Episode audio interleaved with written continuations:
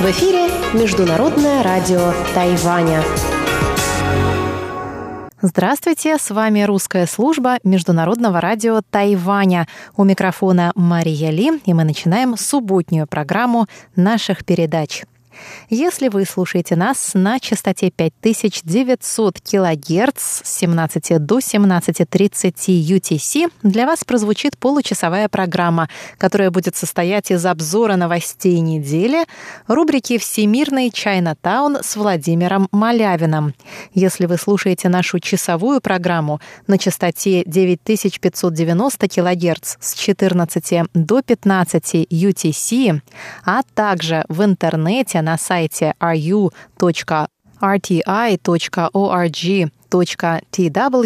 вы также услышите рубрику «Наруан Тайвань» с Игорем Кобылевым и повтор радиопутешествия по Тайваню с Чеченой Кулар.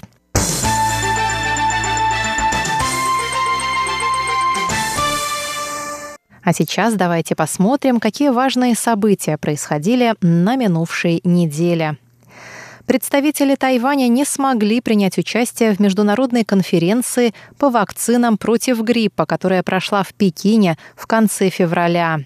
Тайваньский МИД тогда сообщал, что приглашение на эту конференцию Всемирной организации здравоохранения было получено в день ее проведения, поэтому тайваньское правительство не успело отправить на нее своих представителей.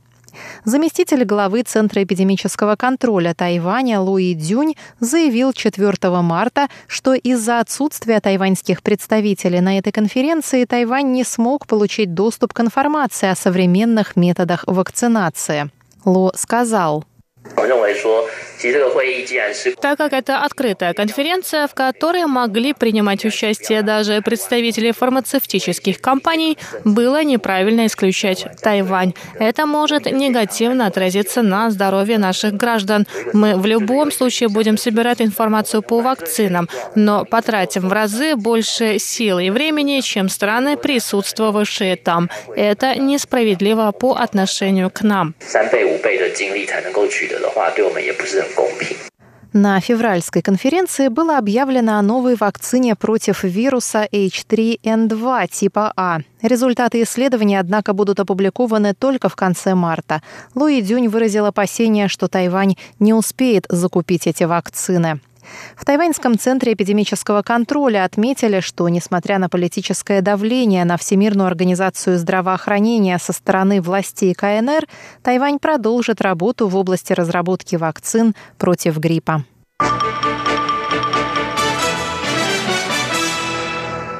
Президент Китайской республики Цай Янвэнь заявила в интервью японской газете Санкэй Симбун, что приветствует начало диалога по вопросам безопасности с правительством Японии. Она также призвала Японию к укреплению диалога и сотрудничества по таким проблемам безопасности, как кибервойны и проведение экстренных спасательных операций в море. В ответ на это японская сторона заявила, что не будет принимать во внимание слова президента Тайваня, так как между странами существуют лишь неправительственные и прагматические отношения. Премьер исполнительного юаня Тайваня Су Джинчан сказал во вторник по этому поводу, что Тайвань намерен сотрудничать с соседними странами в сфере укрепления региональной стабильности и безопасности. Мы всегда поддерживали усилия в деле поддержания мира и стабильности. Мы также надеемся на сотрудничество в этой сфере с соседними странами, разделяющими ценности свободы и демократии. Мы с уважением относимся к позиции каждой страны. 大家一起来努力。 Министерство иностранных дел со своей стороны также заявило, что призыв президента к диалогу по безопасности с Японией направлен на поддержание мира и стабильности в регионе. По словам министерства, Цай хотела обратить внимание Японии и других стран на изменение статус-кво в Тайваньском проливе и Индо-Тихоокеанском регионе.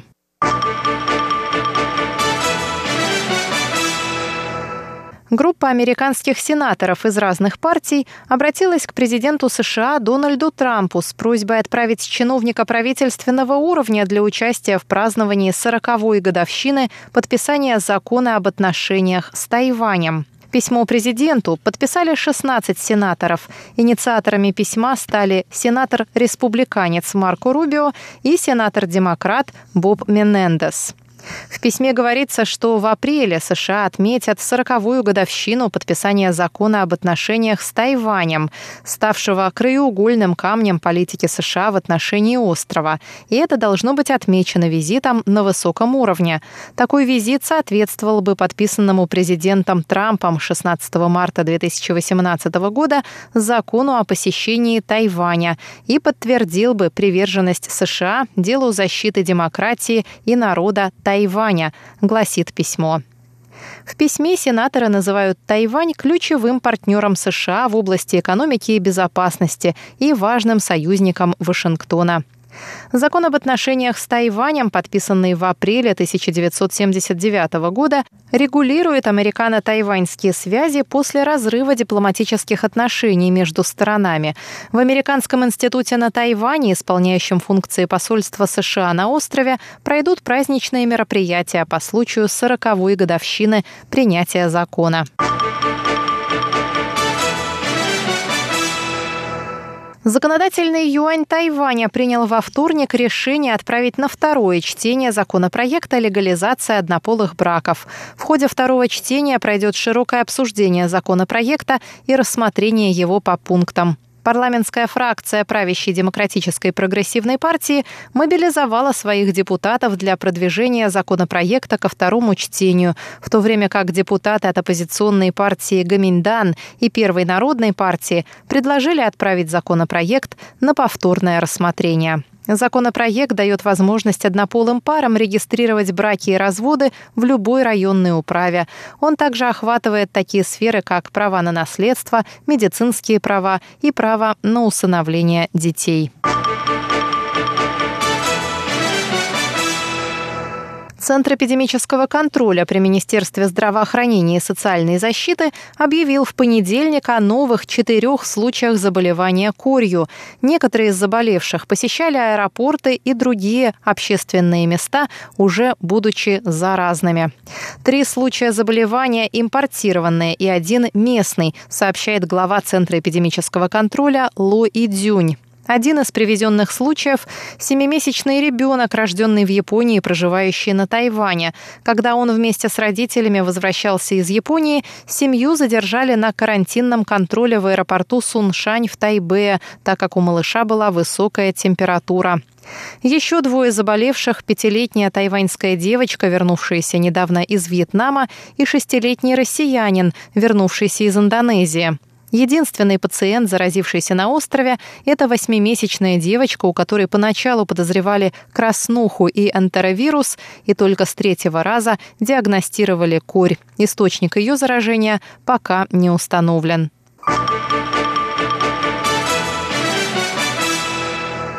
Министр экономики Китайской республики Шэнь Жундинь сообщил 6 марта, что тайваньская энергетическая компания Tai Power выплатит американской General Electric 158 миллионов долларов США по решению арбитражного суда. По словам министра, эта выплата не повлияет на баланс компании в этом году, так как она уже заложена в бюджет на строительство и консервацию четвертой атомной электростанции. После консервации четвертой АЭС американская компания General Electric подала иск на Thai Power за несоблюдение платежных обязательств. После трех лет рассмотрения Международная торговая палата приняла решение в пользу General Electric и обязала Thai Power выплатить 158 миллионов долларов.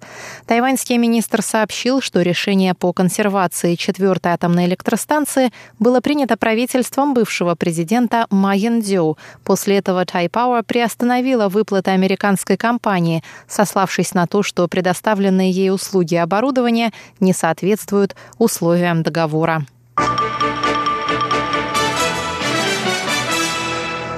Региональный форум по свободе вероисповедания пройдет в Тайбе на следующей неделе. Об этом сообщило в четверг Министерство иностранных дел Тайваня. Форум, организуемый совместными усилиями Министерства иностранных дел Тайваня и Госдепартамента США, нацелен на продвижение свободы религии и убеждений в Азиатско-Тихоокеанском регионе.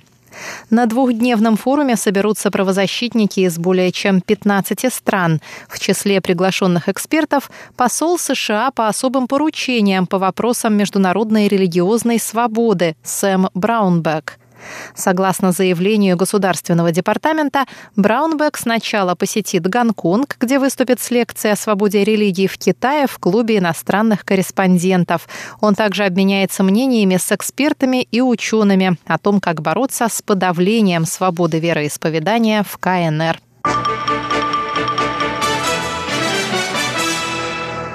Министра иностранных дел Тайваня У Джауси пригласили выступить в Лос-Анджелесе и рассказать о возможной роли Тайваня в индотихоокеанской стратегии США.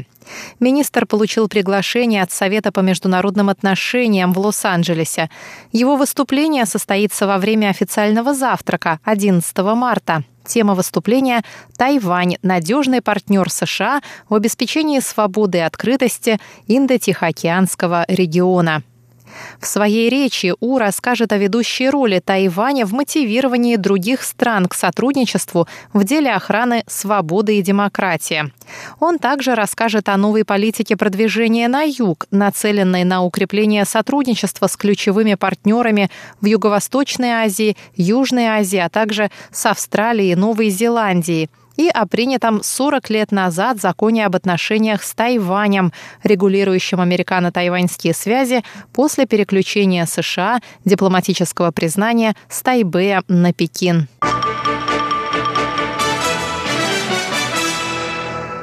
Политик-тяжеловес от партии Гаминдан, бывший спикер законодательного юаня Ван Диньпин объявил о намерении участвовать во внутрипартийных выборах, которые определят кандидата от партии Гаминдан на выборах президента страны в 2020 году. Ван Цзиньпин сказал, что за последние 20 лет политического противостояния в обществе назрели большие противоречия, возникла ненависть и антагонизм. Тайваню необходимо время спокойствия, рационализма и единства. Назвав себя опытным капитаном, Ван Диньпин заверил собравшихся, что способен повести Тайвань к лучшему будущему. Он сказал, что Тайвань – гордость представителей китайской нации во всем мире и пообещал положить конец враждебности между Тайванем и Китаем. В противном случае, предупредил он, дело может окончиться войной. Ван объявил о своем участии во внутрипартийных выборах на пресс-конференции. Более 300 сторонников пришли его поддержать. Чтобы стать кандидатом в президенты, Ван Диньпину придется сразиться с несколькими соратниками по партии, включая бывшего мэра Нового Тайбэя Джу Ли Луня. В прошлом месяце президент Цай Янвэнь сообщила о намерении повторно избираться на выборах 2020 года. Цай Янвэнь представляет Демократическую прогрессивную партию, ныне правящую.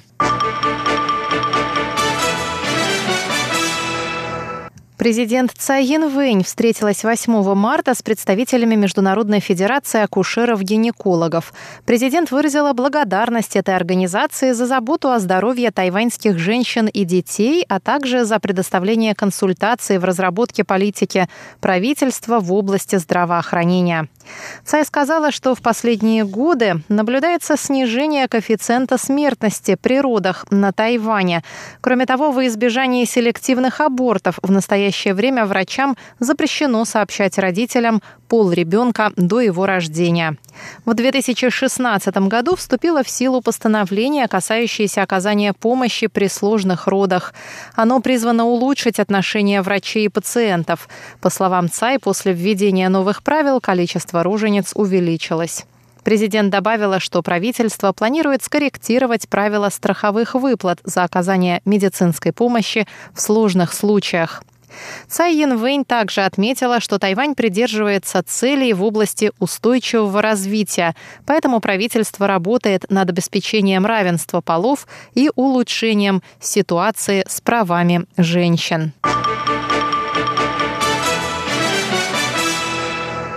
Уважаемые друзья, на этом я, Мария Ли, заканчиваю обзор новостей недели. Далее для вас будут звучать тематические рубрики «Субботы», «Всемирный Чайна-таун», «Наруан Тайвань» и «Радиопутешествия по Тайваню». Оставайтесь с русской службой МРТ.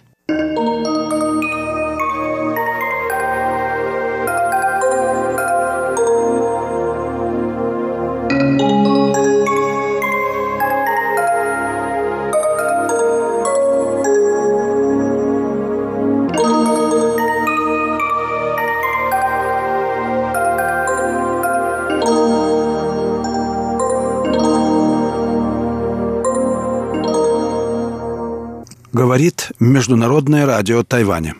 Здравствуйте, дорогие радиослушатели. В эфире передача «Всемирный Чайнатаун».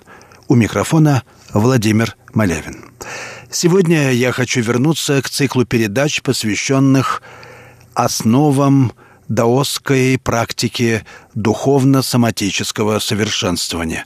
Цикле передач, основанных на моих последних исследованиях этой проблемы и подготовленной к печати и вот уже скоро предназначенной к выходу в свет книги переводов целого собрания даосских текстов, посвященных теме медитации, аскезы духовному познанию вообще. Итак, давайте вернемся к э, этой теме.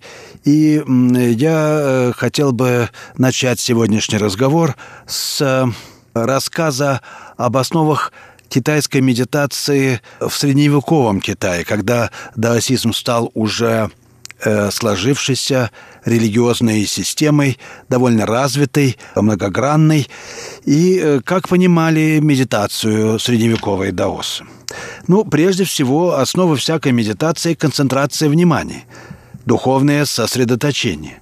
Уже Лао Цзы называет знание постоянства или удержание единого, или неизбывное видение и прочие формы неусыпного бодрствования важнейшими свойствами духовной просветленности. В первые столетия нашей эры, когда даосизм стал самостоятельной религиозной традицией, широкое распространение в даосской литературе получили понятия дления мысли Цуньсы и внутреннего видения, вглядывания вовнутрь, нейгуань по-китайски. Что же созерцали подвижники Великого Пути? Ничто иное, как непрозрачную глубину своего опыта, мир сокровенного, темного, мельчайшего, где таятся семена всех вещей и действуют жизненные импульсы, которые предрешают все явления. Это глубина, где не видно ничего, но разливается чистый свет первозданного зияния бытия. Можно сказать также, что предметом их созерцания была бездна центрированности, где сопрягаются центробежные и центростремительные тенденции психики. Речь идет о матрице жизни, ее небесном устроении, которое обуславливает видимый объективный мир. В древних даосских памятниках слову «дление» дается глосс «усердие», «упорство», а слову «мыслить» — «управлять», регулировать. Так что совершенство подвижника должно вернуться к истоку, чтобы беспрепятственно совершался круговорот, возобновление сущего, то есть жизнь вечная. Надо принять во внимание, что возникновение централизованной империи в Китае сделало невозможным существование философских школ с их интеллектуальной автономией и критической рефлексии. Хотя именно такого рода школы и определяли интеллектуальную и духовную атмосферу Китая эпохи борющихся царств, так называемой классической эпохи китайской мысли. Теперь в эпоху ханьской династии, ханьской империи возобладала тенденция к построению всеобъемлющей системы мировоззрения, которая могла связать воедино космологические, этические, политические, соматические, эстетические аспекты традиционной мысли и рассматривала человеческое тело, семью, государство и космос как звенья единой цепи бытия. связи внутри этой универсальной целостности основывались на аналогии или даже симпатической магии и определялись числовыми структурами и природными циклами. А личность самого Лао Цзы сыграла в этом культурном синтезе первым в истории императорского Китая немаловажную роль. Основоположник даосизма, точнее его тело, стали, как говорили тогда, образом мироздания, и все его части и соматические функции в этой новой редакции мифа о первочеловеке получили аналоги в строении Вселенной.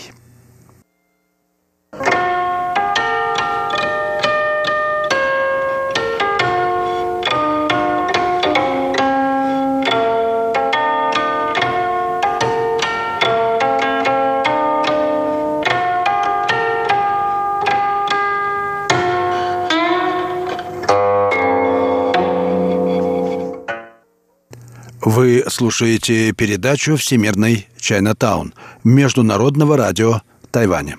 Передачу ведет Владимир Малявин. Э, тема сегодняшней передачи – особенности даосской практики медитации в эпоху раннего Средневековья. Этому посвящена последняя книга, которая подготовлена мною к печати и вот сейчас выходит в свет. Это книга содержит переводы основных даосских канонов и других источников о э, традиции, о практике медитации в эпоху Средневековья. Э, если вы помните, в прошлой передаче я говорил о том, что в эпоху ранних империй, эпоху прежде всего династии, правления династии Хань, Э, в Китае исчезли самостоятельные философские школы, и наступило время построения всеобъемлющей мировоззренческой системы. Э, эта система имела своим основанием именно строение тела, телесные эм, э, принципы организации. А образцовым телом в даосской традиции выступает тело э, патриарха даосской традиции, его, ее основоположника Лао Цзы – Э, в надписи на каменной стеле, которая была установлена императором ханьской династии в честь Лао Цзы в 165 году, например, сказано, что Лао Цзы един с первозданным хаосом и вышел из него, существует наравне с тремя светильниками, то есть солнцем, луной и звездами, и пребывает в согласии с пятью планетами и так далее. Однако практика медитации в даосизме, хоть и похожа вот в этом плане на сюжет о Маха Вайрочане, то есть теле, космическом теле Будды в буддизме, э, все-таки э, явление самобытное, и она возникла прежде, чем в Китае распространился в буддизм. Сказанное указывает на очень важную роль воображения в духовной практике даосизма. Воображение – ближайший аналог великого пути как жизненного динамизма и пространства посредования. Его природа – все оставлять, от всего отвлекаться, переноситься в другое. «Воображать значит отсутствовать», – говорил французский философ Гастон Башляр.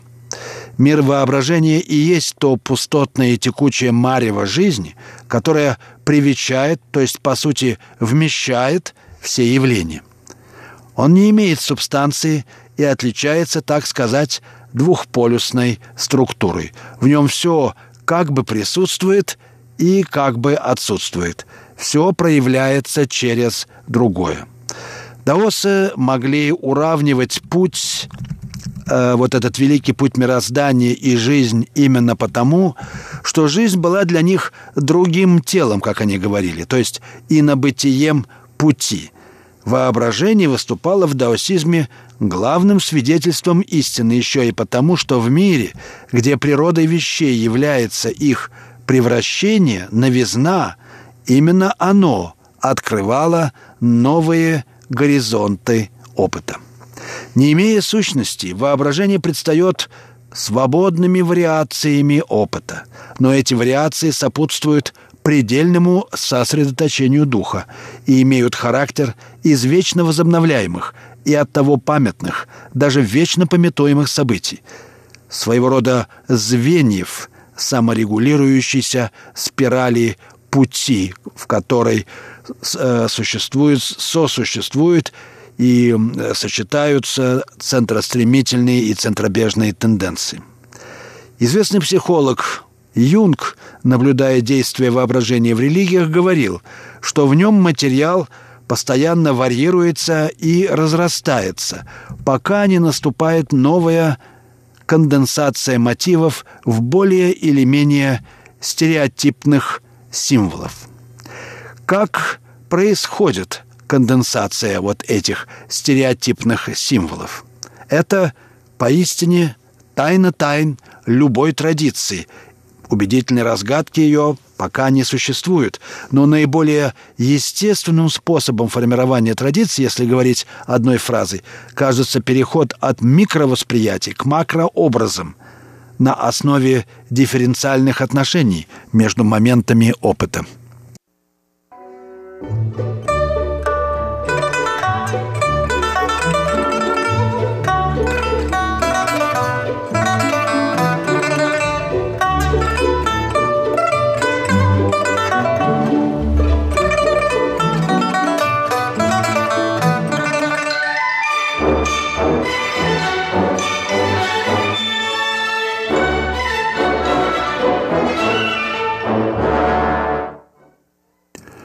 Вы слушаете Международное радио Тайваня, передачу «Всемирный Чайнатаун». Передачу ведет Владимир Малявин. Тема сегодняшней передачи – принципы медитации в даосской традиции, ее природа, ее культурная значимость. Я хотел бы подчеркнуть, что роль воображения в Китае и китайской традиция была тем более велика, что в китайской культуре отсутствовало формальное разграничение между фантазией и действительностью. Так что фантастика не считалась выдумкой и могла выступать отправной точкой познания мира наравне с рефлексией или эмпирическим опытом. Ну, примерно так, как с нами случаются вещи и сны. Разве это не способ познания мира? Мы предвосхищаем мир в этих снах. Воображение играет такую же роль в нашем опыте. Переход в мир воображения в китайской культуре фактически сводился к смене перспектива или масштаба видения, который обрывал привычное восприятие, но не препятствовал переплетению смелой фантазии и сухой эмпирии. Характерная и в своем роде очень самобытная черта китайской литературы. Причину же этого, кажется, вполне сознательного нежелания разделять воображение и действительность, сон и явь, надо искать в принципиальной сокровенности великого превращения пути, то есть перемены всего режима существования, что было подлинной целью медитативной практики. Такая перемена на самом деле не оставляла следов и могла быть выражена разве что нарочитой фантастичностью образов или парадоксальными определениями реальности, хорошо знакомыми нам на примере даосского главного канона Дао Дэ Цзин. В сочинении «Подлинные записи высочайшего хаотического начала» оно относится предположительно к эпохе Тан, то есть VII-VIII векам, Практика совершенствования описывается следующим образом, я цитирую. «В чистоте будет совместность чувства, в покое будет отклик. Погружаясь в покой, обрати назад вслух и всматривайся вовнутрь. Внимай средоточию тела. В сердце прогони суетные мысли. Устами не произноси суетные слова. Телом не делай суетные движения. Тогда постигнешь бесцветный цвет, беззвучный звук, безвкусный вкус, безмолвную речь. Тогда увидишь вещие сны и познаешь грядущее. В очередной раз даосский автор подчеркивает, что главное свойство реальности – сообщительность, проницаемость. А в мире, где все сообщается с другим и со всем прочим, ничто нереальнее всего остального.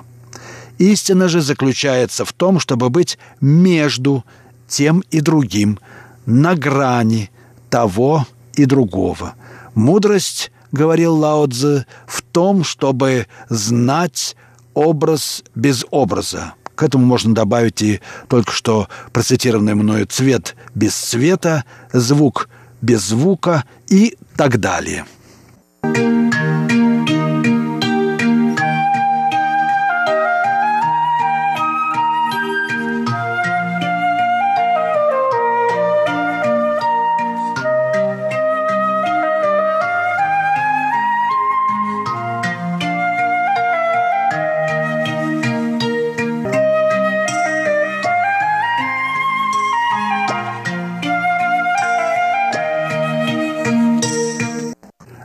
Слушаете передачу «Всемирный Чайнатаун» Международного радио Тайваня. Передачу ведет Владимир Малявин. Я продолжаю рассказ об особенностях практики медитации в древнем и средневековом даосизме. Э, в свете сказанного, что же означает в таком случае понятие деления мысли, о котором я упомянул раньше? Дление мысли относилось фактически к способности подвижника в состоянии необычайной духовной концентрации, некоего сверхчуткого бдения, прозревать органы своего тела и обитающих в них духов, а равным образом божества природных явлений, небесных светил, космических стихий, гор и вод и так далее. Эта способность к визуализации играет, вообще говоря, очень важную роль в религиозных традициях. Исследователь э, суфизма, суфистского мистицизма Андрей Корбен и психолог Карл Юнг называли ее активным воображением.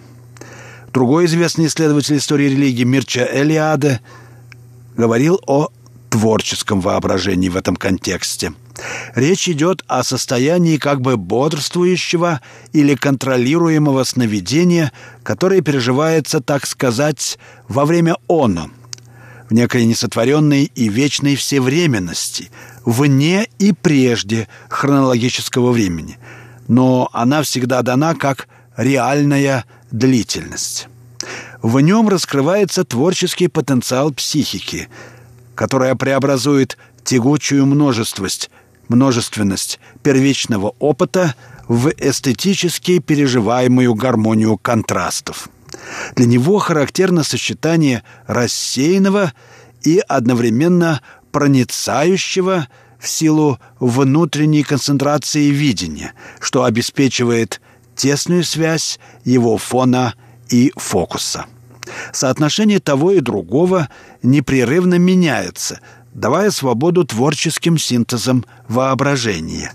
И эта открытость зиянию бытия, ощущение безмерной мощи в себе, предчувствие вселенского величия вселяет в подвижника подлинно небесное блаженство. Визуализация внутреннего пространства тела и сопутствующих ему духов, несомненно, имела в Китае очень древние корни в шаманистских верованиях с ослаблением философского рационализма в эпоху правления династии Хань этот архаический субстрат культурной практики легко завладел сознанием образованных верхов. В конце правления ханьской династии он становится составной частью протодаосских движений. В раннем даосском произведении «Канон Великого Покоя» по-китайски «Тайпиндин» много говорится о духовном видении, которое может вернуть духов в тело и так исцелить его. Внимание могло быть направлено и вниз живота, где находится киноварное поле, и в область почек, где находятся врата жизни – согласно китайской медицине и китайской духовной медицине даосов, и в соматическую точку хуэйинь в промежности. При этом внутреннее пространство тела выступало наглядным образцом природы пути как единство во множественности. Главным воплощением единства – а заодно прообразом вечной жизни древние авторы называют красного ребенка, который обитал в нижней части живота, в физическом центре телесного пространства. Время передачи подошло к концу. Я прощаюсь с вами. Вы слушали передачу «Всемирная Чайна-таун». Ее подготовил Владимир Малявин. Всего вам доброго, дорогие друзья.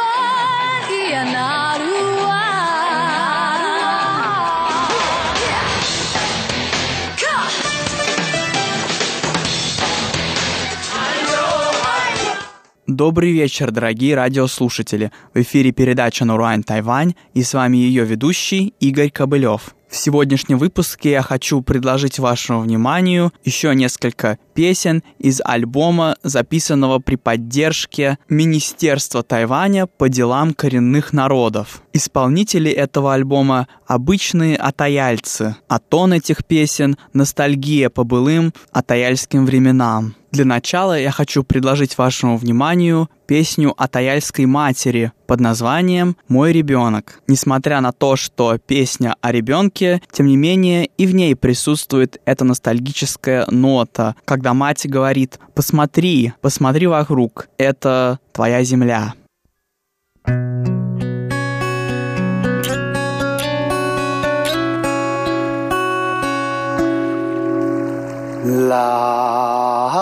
akin Lahi kekuhanmu mengelung Yahi kuro yatsu nanu ketansu Nanu chusu sa su kwang sasuverti 书，风一还红一样，可下么大扫，吉他热呀的热有木么大些，看你不给那红兰书，拉给木拉给。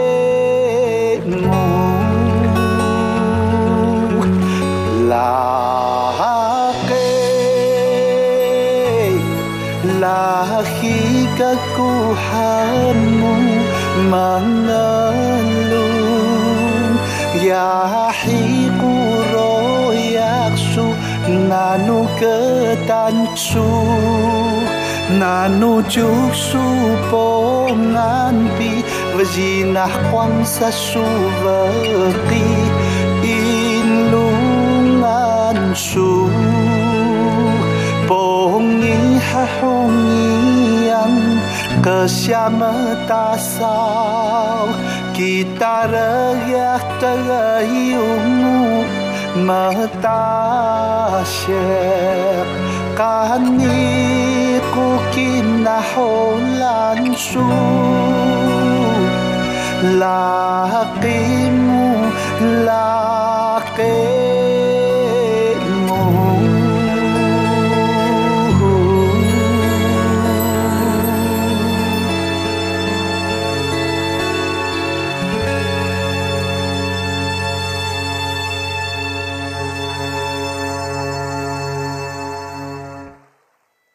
После такой песни о поучении ребенка в самый раз приходится наша следующая песня под названием «Заповеди Атаялов». Это последняя песня в этом альбоме, и в ней поется о поучениях древних Атаялов своим потомкам.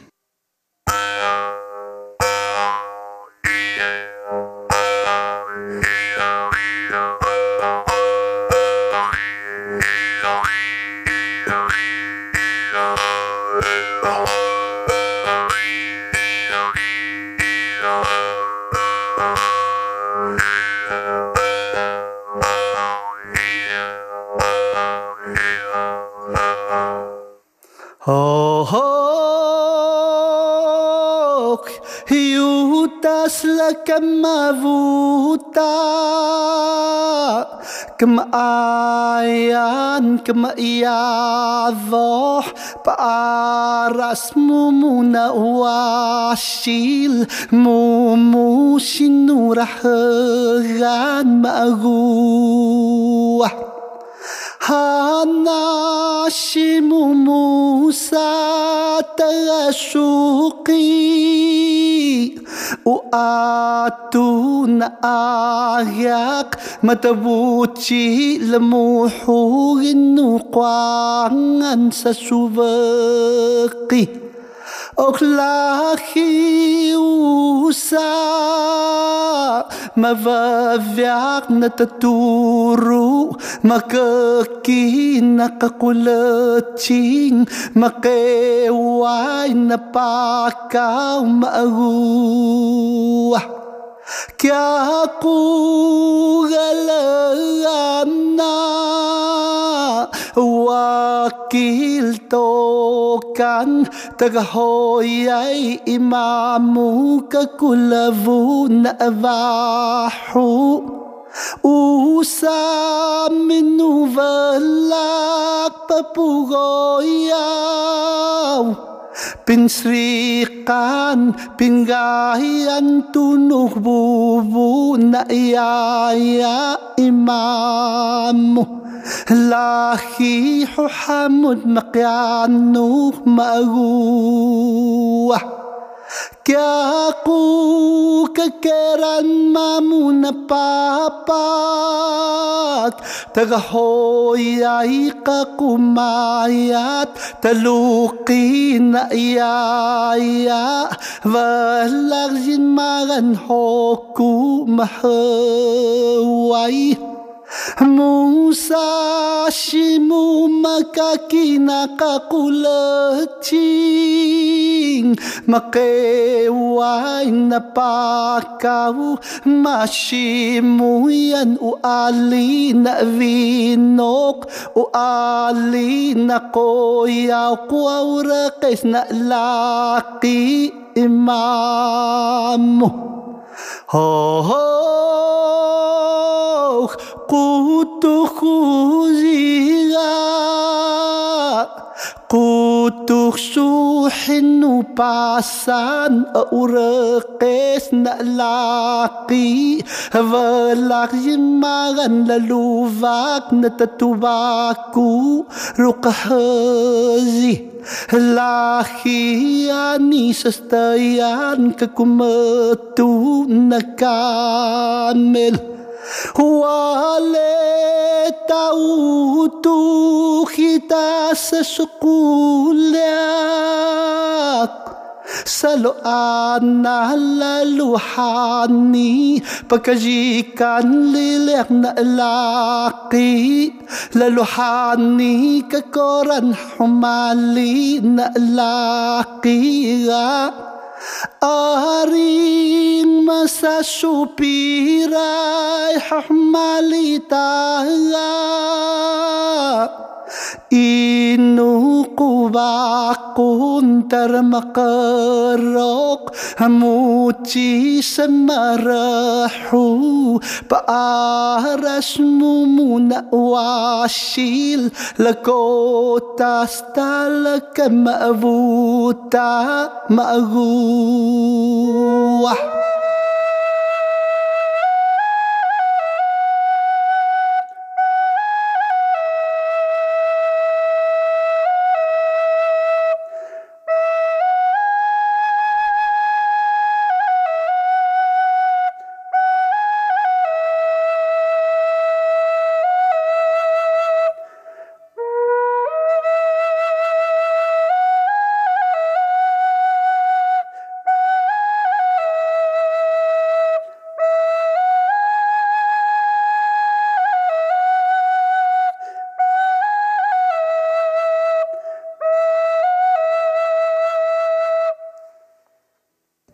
теперь под конец нашего сегодняшнего выпуска я предлагаю вашему вниманию песню из другого альбома из нашей коллекции. Это песня профессиональной исполнительницы на таяльском языке Явай Маулин. Песня называется «Гора», и в этой песне певица описывает гору как свою мать, которой она ждет и всегда радостно встречает.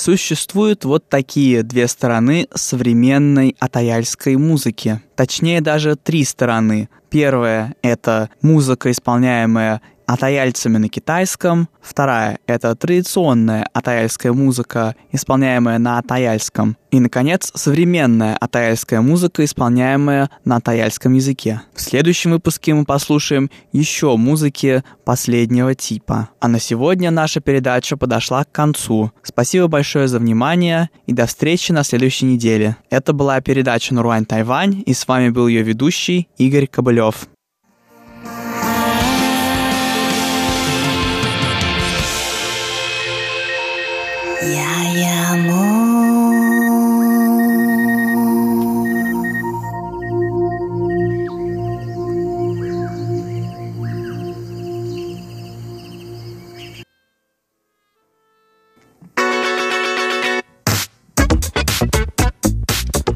Радиопутешествие по Тайваню.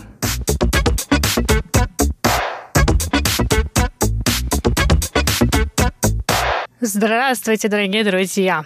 Вы слушаете передачу «Радио путешествие по Тайваню». В студии у микрофона Чечена Кулар. В своей еженедельной передаче я или мои гости рассказывают вам о путешествиях по этому прекрасному острову. На прошлой неделе я поделилась с вами впечатлениями от восхождения на восточную вершину горы Хэхуань, что в центральной части Тайваня. Я, как вы помните, поднялась на вершину этой горы в середине декабря. На самом деле я часто бываю в недолгих поездках по острову и даже на других островах вблизи Тайваня, чтобы отдохнуть от городской жизни. Поэтому я решила, что иногда буду рассказывать вам о местах, где я отдыхаю. И, конечно, бывает так, что я открываю Тайвань с совершенно разных сторон. Не все может нравиться, везде есть свои нюансы. Но что есть, то есть. Отдохнуть на Тайване есть где и немало. И в этот раз я расскажу вам о своей поездке на восточное побережье, точнее в город Хуалянь, где я встретила новый 2019 год и провела там пару дней о том, когда лучше ехать в Хуалянь, а также о том, почему в эту мою поездку туда суп с бараниной был как никогда кстати через несколько секунд.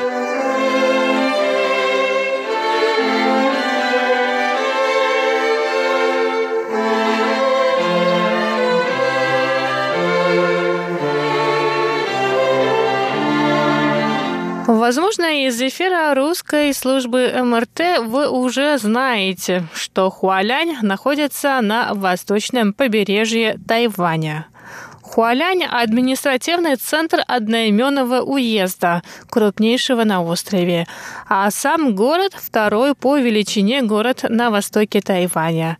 Причин, по которым я выбрала этот город для небольшого отпуска в два дня на Новый год, несколько. Во-первых, это маленький городок. Несмотря на это, это излюбленное туристами место, ведь именно сюда туристы приезжают, чтобы потом побродить по красивым красивым окрестностям ущелья Тарока и национального парка, который раскинулся на 92 тысячи гектаров так как мне в то время, в начале января, нужен был отдых скорее эмоциональный, то для меня это был очевидный выбор. Туда еще можно и быстро долететь на самолете. А 31 декабря, как мы помним, на Тайване не отдыхают. Поэтому после работы я сразу поехала в аэропорт Суншань, который находится в черте города Тайбэя. И, кстати, совсем недалеко от нашей радиостанции. На внутренних линиях на Тайване летают дочерние компании крупнейших тайваньских авиаперевозчиков. И в этот раз мне повезло с билетами компании Uni Air. Самолет доставил меня в аэропорт Хуаляня всего лишь за 40 минут, и в 7 часов вечера я уже была на восточном побережье. Конечно, это не единственный способ добраться до Хуаляня, но самый быстрый и удобный. В Хуалянь также можно поехать на поезде или автобусе. Время пути составит примерно от 3 до 4 часов. Но после землетрясения 6 февраля 2018 года, когда упала гостиница в Хуаляне и погибли десятки человек, власти уезда, боясь падения количества туристов, стали субсидировать авиабилеты и отели.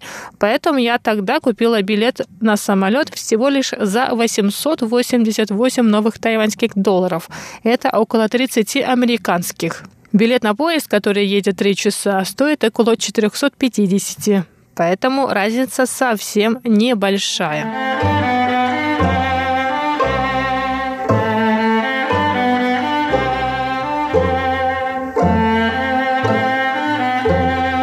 Еще одна причина, по которой я отправилась именно в Хуалянь на Новый год – наличие знакомых в этом городе, а точнее знакомых с личным автотранспортом.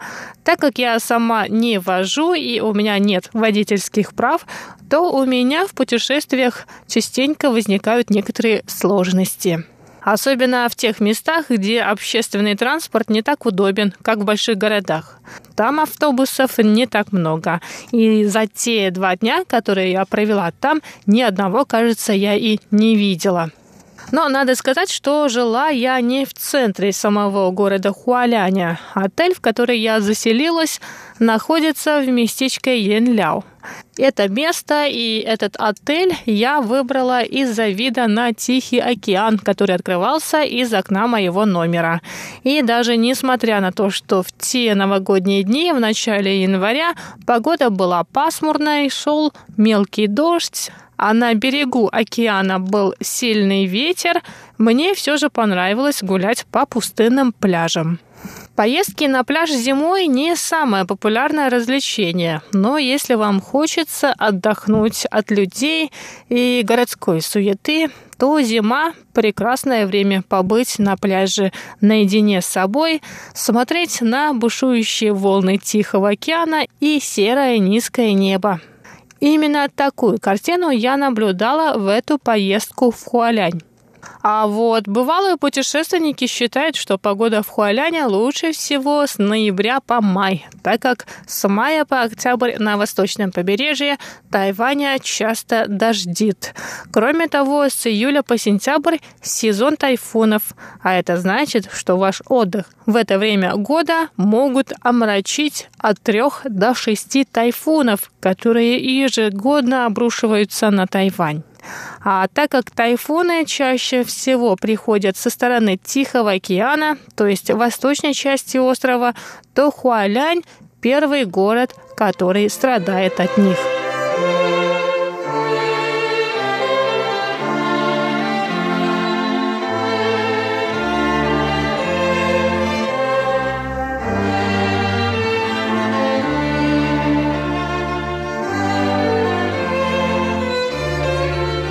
Советы бывалых путешественников в этот раз мне не помогли. В те дни, что я была в Хуаляне в начале января, шли как раз-таки дожди.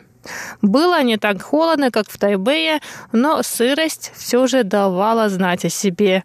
Поэтому в один из вечеров мои друзья, которые показывали мне город и его достопримечательности, пригласили меня в ресторан, специализирующийся на супах и других блюдах из баранины. Суп из баранины, который называется янжоулу, Популярное среди жителей острова блюдо именно в зимнее время года. Тайваньцы считают, что баранина обладает согревающими свойствами, поэтому баранину, в частности, этот суп с бараниной янжоулу, чаще всего едят в зимние месяцы. В этот раз, помимо самого супа, мне удалось попробовать и бараньи мозги. Этот местный деликатес обжаривают или отваривают в бульоне. Нам подали маленькие супницы, в которых был бульон и целый мозг одного барана. На вкус мне это показалось таким же странным, как семенники петуха. Это еще одно странное блюдо, которое я попробовала только здесь, на Тайване. Да, и по консистенции, мне кажется, они были похожи. Я не могу сказать, что это блюдо мне очень понравилось, но и какого-то негативного впечатления оно у меня тоже не оставило.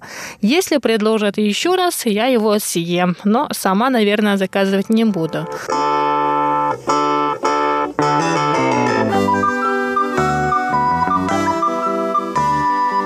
Итак, моя последняя поездка в Хуалянь запомнилась мне серым небом, бушующими волнами Тихого океана и бараньими мозгами. На самом деле это был прекрасный отдых, после которого я вернулась к работе, учебе и другим заботам своей жизни в городе, в Тайбэе. И на этом сегодняшний выпуск передачи «Радио путешествия по Тайваню» подходит к концу. С вами была Чечена Кулар. До скорых встреч на волнах МРТ.